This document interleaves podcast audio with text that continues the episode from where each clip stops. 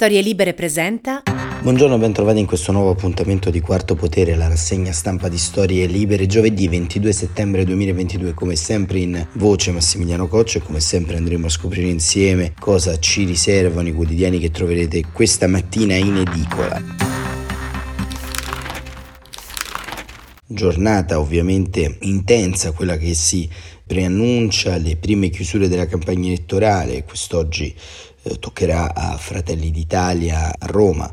Piazza del Popolo, successivamente venerdì sarà il Partito Democratico, sempre nella stessa piazza, a chiudere la sua campagna elettorale e eh, irrompe però sullo scenario nazionale, sullo scenario geopolitico internazionale, nuovamente la guerra tra Russia e Ucraina, in particolar modo le eh, minacce che ieri Vladimir Putin ha rivolto all'Occidente e eh, all'Europa, al mondo libero, chiamando appunto alla mobilitazione parziale, ovvero alla, al richiamo appunto di 300.000 riservisti e tutta quanta una serie di implicazioni che vedremo a breve sulla vita politica e sociale della Russia. Ci sono stati centinaia di migliaia di profughi in queste ore che dalla Russia si stanno dirigendo verso la Finlandia, altri hanno eh, assaltato i voli verso la Turchia, unica meta europea comunque aperta insomma rispetto all'embargo e eh, hanno appunto eh, cercato di lasciare il paese. E questo diciamo fa il paio ovviamente su una campagna elettorale dove i eh, temi di politica internazionale sono sempre più forti, titola appunto La minaccia di Putin al mondo, il Corriere della Sera, mentre la Repubblica suddivide la sua pagina a metà, da un lato polveriera russa, perché eh, diciamo oltre eh, quanto dichiarato da Putin ci sono stati dei moti di piazza, delle manifestazioni, oltre mille persone sono state tratte in arresto per le proteste, dall'altra parte il Sud decide il voto, quindi uno sguardo alla campagna elettorale nostrana, sfida tra Meloni e Conte nelle regioni meridionali, il tema chiave è il reddito di cittadinanza, Letta la destra lavora per sfasciare l'Europa, quindi questa è un po' la, la chiave di lettura della Repubblica, la stampa minaccia nucleare, il mondo contro Putin e le proteste al centro, non moriremo per lo zar. E c'è eh, sulla stampa, sulla prima pagina, lato di sinistra, c'è il primo editoriale eh, che andremo a leggere in questa rassegna stampa di Natalie Tocci, Natalie Tocci dell'Istituto Affari Internazionali, dà una lettura molto interessante come sempre, l'editoriale dal titolo L'ultimo azzardo di un dittatore.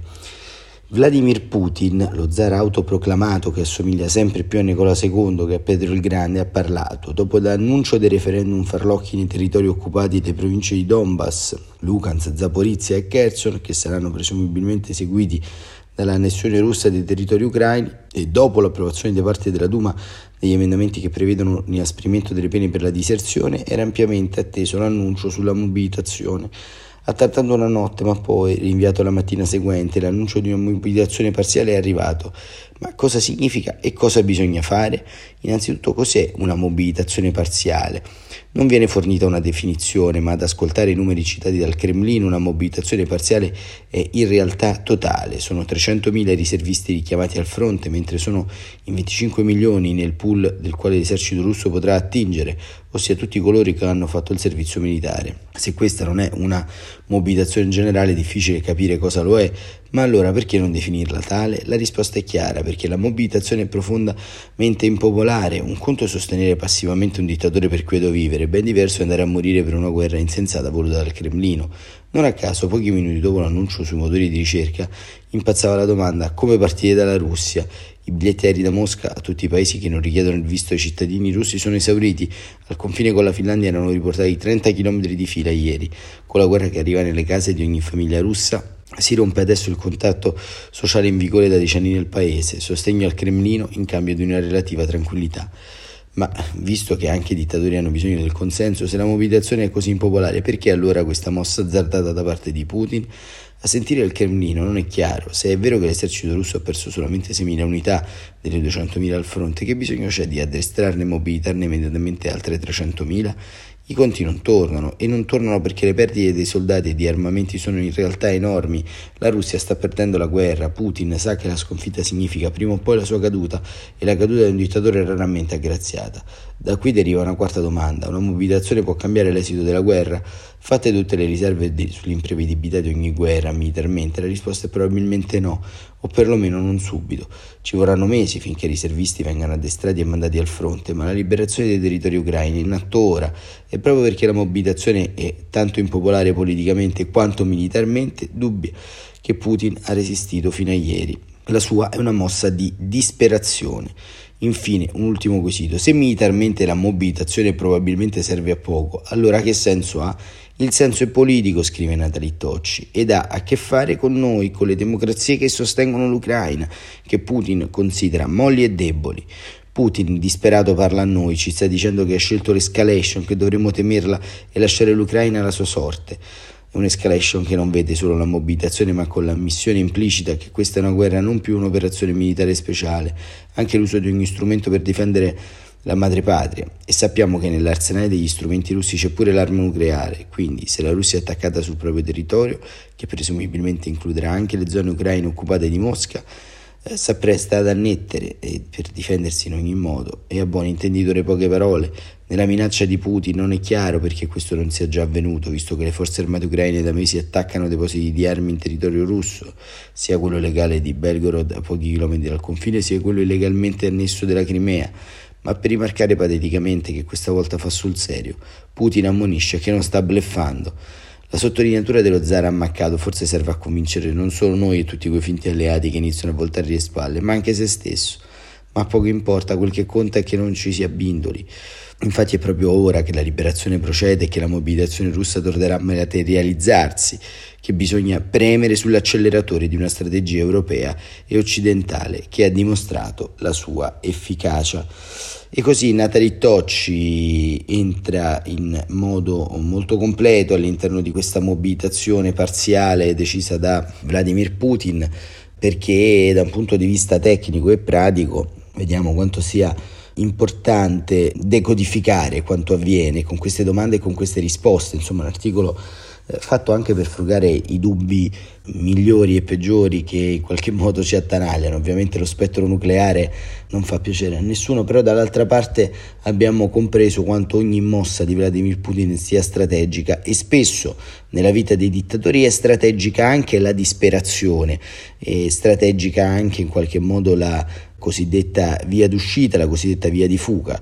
Insomma, lo stesso Adolf Hitler, quando si eh, trovò a scegliere la strada del suicidio, prima di arrivarci, eh, mise in campo molte altre opzioni, ma eh, certamente diciamo, eh, la paventata soluzione finale che eh, doveva in qualche modo chiudere definitivamente la partita con il popolo di Israele e al contesto chiudere definitivamente le velleità eh, dei paesi ostili alla sua linea, le velleità di una guerra che si era spinta anche oltre i confini tedeschi, andando a eh, toccare ad esempio il Regno Unito, Londra, la Gran Bretagna, eh, la potenza militare del, dell'impero britannico dopo quel punto di non ritorno c'è stata un, una uh, svolta non calcolata da parte eh, diciamo delle eh, truppe avversarie, delle truppe eh, che contrastavano Adolf Hitler ed ecco, e così come la storia ci racconta che di fronte ad ogni azzardo di un dittatore la disperazione in qualche modo è sempre foriera di disastri, anche in questo caso dovremmo essere da un lato pronti al peggio ma dall'altro dovremmo cercare di eh, comprendere quale sia, come ha fatto Natalie Tocci, il vero punto di caduta. Ma tutto questo come entra all'interno della nostra campagna elettorale? Entra perché, diciamo, abbiamo una classe politica che sul tema Russia ha giocato abbastanza, i due partiti, Lega e Movimento 5 Stelle, stanno vivendo una fase eh, alterna di fortuna all'interno della politica italiana. Il Movimento 5 Stelle sembra in forte rimonta al sud e con un dato nazionale in ripresa rispetto a quando ha fatto cadere il governo eh, Draghi, ma ancora una volta è proprio il sud in questo caso a decidere il voto. Tra coloro che battono in ritirata, un po' come Vladimir Putin, c'è anche eh, Matteo Salvini e, e ci racconta in questo articolo Serenella Matera da Roma e Conceda Sannino da Napoli, la battaglia del Sud eh, è al fotofinish, la Lega rinuncia e batte in ritirata sulla Repubblica. Lo inseguono tra le bancarelle, lo reclamano dai balconi, lo circondano per un selfie. Meloni dice che compriamo il voto con i sussidi, voglio dirlo in napoletano a lei, a Salvini e a Renzi non tengono scorno, scandisce Giuseppe Conte tra i vicoli della sanità, in un rush finale che gli stampa il sorriso sulla faccia, attraverso uno dei seggi più contendibili di un Sud che è diventato crocevia di partite aperte, l'ultimo miglio sorprendente di queste politiche. Qui dove il leader dei 5 Stelle rincorre la rimonta, il PD chiede ai suoi sindaci un lavoro paziente voto su voto, le elezioni sembrano essersi fatte più imprevedibili, tanto che Matteo Salvini si è convinto di tornare a casa a giocare il finale di partita al nord con tanto di bandiera autonomista per non rischiare di cedere a Giorgia Meloni quell'elettorato che non era mai affezionato al progetto della Lega Nazionale. E così ci prova lei, la leader di Fratelli Italia, a reggere l'urto degli avversari, a non farsi scippare collegi come Napoli, Bari, Taranto o Sassari che potrebbero pesare molto negli equilibri finali del Senato. Domani sarà nel capoluogo campano a chiudere la campagna a Bagnoli, luogo simbolo di promesse mancate. Pesano gli indecisi nel mezzogiorno più che altrove e pesa un fenomeno che Francesco Boccia assicura essere avvertito con nettezza dai Dem sul territorio. Il Sud spiega già cambiato la campagna perché si avvertono tutti i segnali di un crollo della Lega. Questo vorrebbe dire potersi giocare non solo una quota più ampia di seggi al proporzionale, ma anche una manciata di collegi maggioritari finora dati per persi, ma cruciali soprattutto al Senato per abbassare la maggioranza assoluta. Se sarà davvero così, solo le urne potranno dire e soprattutto diranno se la rincorsa del movimento al sud possa togliere voti a destra, oltre a scavare in quello che nei desideri di Enrico Letta doveva essere il campo largo. Ma nei collegi vince chi prende un voto in più. La crescita di Fratelli d'Italia da sola potrebbe non bastare se compensata in negativo da un risultato non troppo brillante di Forza Italia e uno deludente della Lega. Ecco perché a sinistra Michele Emiliano lo ha detto, è stato molto criticato. C'è chi ha iniziato a pensare che l'importante è strappare seggi alla destra, anche se a vincere dovesse essere un 5 Stelle e non un candidato di centrosinistra. Ad alimentare speranze c'è proprio quella che dalla prospettiva si batte al sud appare la ritirata leghista. Il clima di sicuro è cambiato tanto dal 2018, tanto che Salvini nel finale di campagna si è finalmente deciso, conferma un leghista, a tornare al nord. Puntiamo sui nostri, Cedere terreno sui nostri territori vorrebbe dire rimettere in discussione tutto. Gli hanno consegnato i dirigenti lombardi e veneti, scrivono Mattarra e Sannino. Il segretario Onorato Pontita ha rispolverato l'autonomia, ha rinnegato il lockdown, ha dichiarato guerra al caro bollette e ha detto pure che dopo un lavoro rifiutato il reddito di cittadinanza si cancella. Gli avversari sperano che il nord non basti. Né a lui né a Meloni, Letta e Calenda si sono candidati lì per contendere i voti in casa, ma nel rush eh, finale il Sud si è fatto crocevia e lì la partita sembra ancora più aperta. Conte lo sa, qui si gioca tanto e tra i vicoli della sanità, rione di tenace identità, oltre che popolare, territorio che si è imposto con una rinascita mentre la città bene lo snobbava, il presidente dei 5 Stelle accarezza una risalita impensabile fino a quattro mesi fa. Merito della battaglia oltranza per il reddito di cittadinanza, certo, ma assicura lui non solo. La crociata del movimento si concentra anche sulla difesa del super bonus e sul contrasto radicale proprio all'autonomia. Ma Napoli segna la concentrazione più alta di titolari del sussidio, 440.000 in città, sugli oltre 600.000 percettori della Campania. Nella folla Roberto Fico riceve e passa a Conte un pamphlet di elogio al sussidio scritto da un estimatore. Nelle ultime ore sono calati giù tutti i leader. Lunedì e martedì è toccato a Letta, ieri è tornato Conte con quattro tappe in provincia, mentre in città arrivano Renzi, Calenda e Carfagna. Mai così tanto si era tirata in ballo la questione meridionale, osserva come in questa battaglia, dice Calenda, ma lo fa per sdegnarsi della risumazione dei vecchi cliché dell'assistenzialismo. Il reddito, appunto, questi non sono soldi tuoi, ma degli imprenditori e dei lavoratori, rinfaccia Conte. Eppure al sud 1,6 milioni di persone godono dell'assegno. Non abbiate paura, a rassicurare i Meloni, che questo assegno vuole strapparlo a chi può trovare lavoro. Si vedrà quanto peserà il fattore reddito, per ora pesa il fattore sud. Questa erano Concita Sannino e Carolina Mattera su La Repubblica. Chiaramente il reddito di cittadinanza è il diciamo, cavallo di battaglia del Movimento 5 Stelle, ma pesano all'interno di questo risultato e, e di questa rimonta diciamo, anche altri fattori, tra cui diciamo, l'assenza di una politica di coalizione, insomma in fin dei conti tutti quanti coloro che vanno fuori dalla coalizione di centrodestra corrono da soli una partita in solitaria e si sa che correre una partita da soli è più facile che correre una partita in alleanza, insomma, quindi questo è anche un po' un tema. E c'è anche un reportage molto interessante invece, sempre sulla Repubblica di Paolo Berizzi, che su eh, il reportage L'Italia che va al voto racconta i nuovi poveri in fila per un pasto, tutti promettono, ma ci piace Giorgio. Sul tavolo del soggiorno, scrive Berizzi, illuminato da poca luce e gonfio di fumo di tabacco, ci sono due scatole di biscotti, piglie di tovaglioli di carta, succhi di frutta, tre pacchetti di sigarette e due accendini. E chi devo votare? chiede Gianmarco che vive con la campagna rosa in questa casa Allera al primo piano di un palazzo di ringhiera anni 60. Berlusconi. E Salvini? Magari, perché, boh, Rosa, io non vado a votare. Gianmarco dice che lei mente e la donna sorride. Quartiere Corvetto, pomeriggio, indigenza vera, analfabetismo, storie durissime, difficoltà personali, problemi di salute, disagio.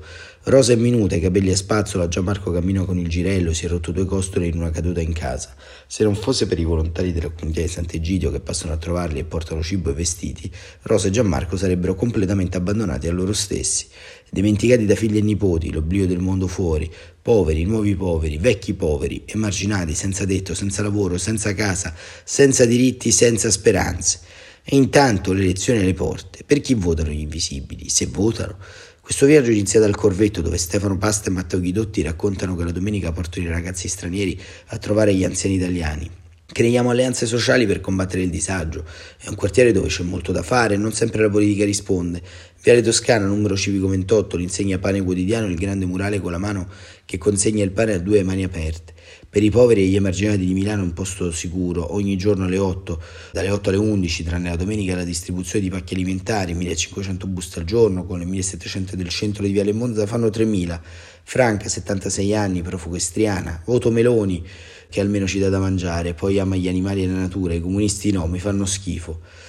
Abita in zona Gorla, tre fermate di autobus per arrivare qui, i ragazzi con la maglietta arancione le hanno appena offerto formaggio, frutta, cracker, biscotti e latte, però vorrei una bella bistecca, dice.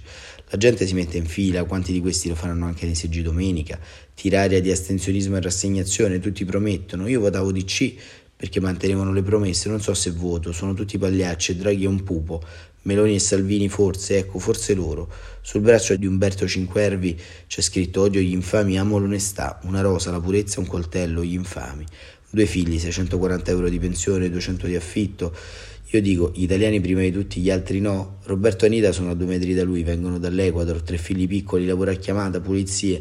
Meloni è brava, anche se chiude i confini e blocca le navi. Cosa vuol dire? Domandano. Pane quotidiano come la Caritas, come la Casa della Carità, code di gente affamata, uomini e donne persi e tanti stranieri, Olga, da Kherson. E a Milano da anni mio figlio e mia nuora sono scappati da Kherson dieci giorni fa. Per chi voto? Meloni o Salvini? Se vado, perché forse domenica lavoro. La mattina alle 8, in Viale Toscana vedi nuovi poveri come Giovanni Alfano, 54 anni di Napoli, non lavora da 4 mesi, prima facevo l'operatore ecologico, dice io voto contro, una persona seria, il reddito di cittadinanza con lui rimane. Ci sono persone che si trascinano come ombre. Qualcuno arriva col trolley sgangherato, il capo chino, sguardo svuotato. Alcuni hanno per mano figli piccoli. C'è chi è rimasto senza lavoro dall'oggi al domani e non sa come mangiare, raccontano i volontari, Enrico e Arduino, mentre smistano le derrate alimentari. Tanti giovani anche. Davide, 30 anni da Baggio, dalla politica non mi aspetto niente, non voto. Anna Spina, 80 anni al pane quotidiano, viene due o tre volte alla settimana. Ho fatto l'insegnante 40 anni alle elementari. Adesso dico Meloni è donna giovane e coraggiosa. Ha convinto anche Rossana, 780 euro di pensione minima, figlio ancora di casa e nipote di 8 anni. Si torna al corvetto, tra le case popolari, scrive Berizzi, le auto in stossa da mesi coi pneumatici a terra, la puzza di urina resa pungente dal sole degli angoli delle strade. Due RSA comunali, scrive Berizzi, e una densità di minori come pochi arriva a altri quartieri milanesi. Arriva Min, 24 anni, marocchino, ho studiato ingegneria meccanica, una storia di riscatto. Prima stavo con gente brutta, facevo cavolata, adesso nel quartiere mi vedono come un modello positivo. Quattro anni come tornitore, ho preso la patente per i camion e posso fare qualsiasi lavoro. Se voto, sì, sempre a sinistra, bisogna accogliere e aiutare.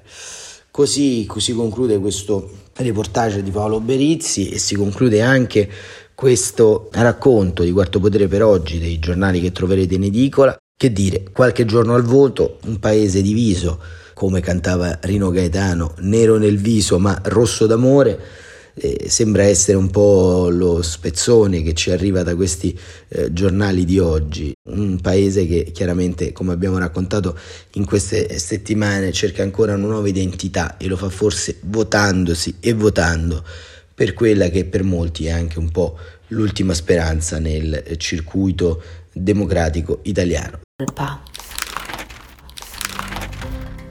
Staremo davvero a vedere, Quarto Potere torna domani, come sempre alle 7.45, grazie davvero per essere stati con noi.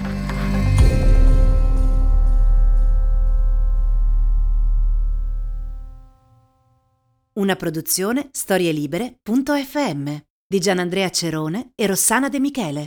Coordinamento editoriale Guido Guenci.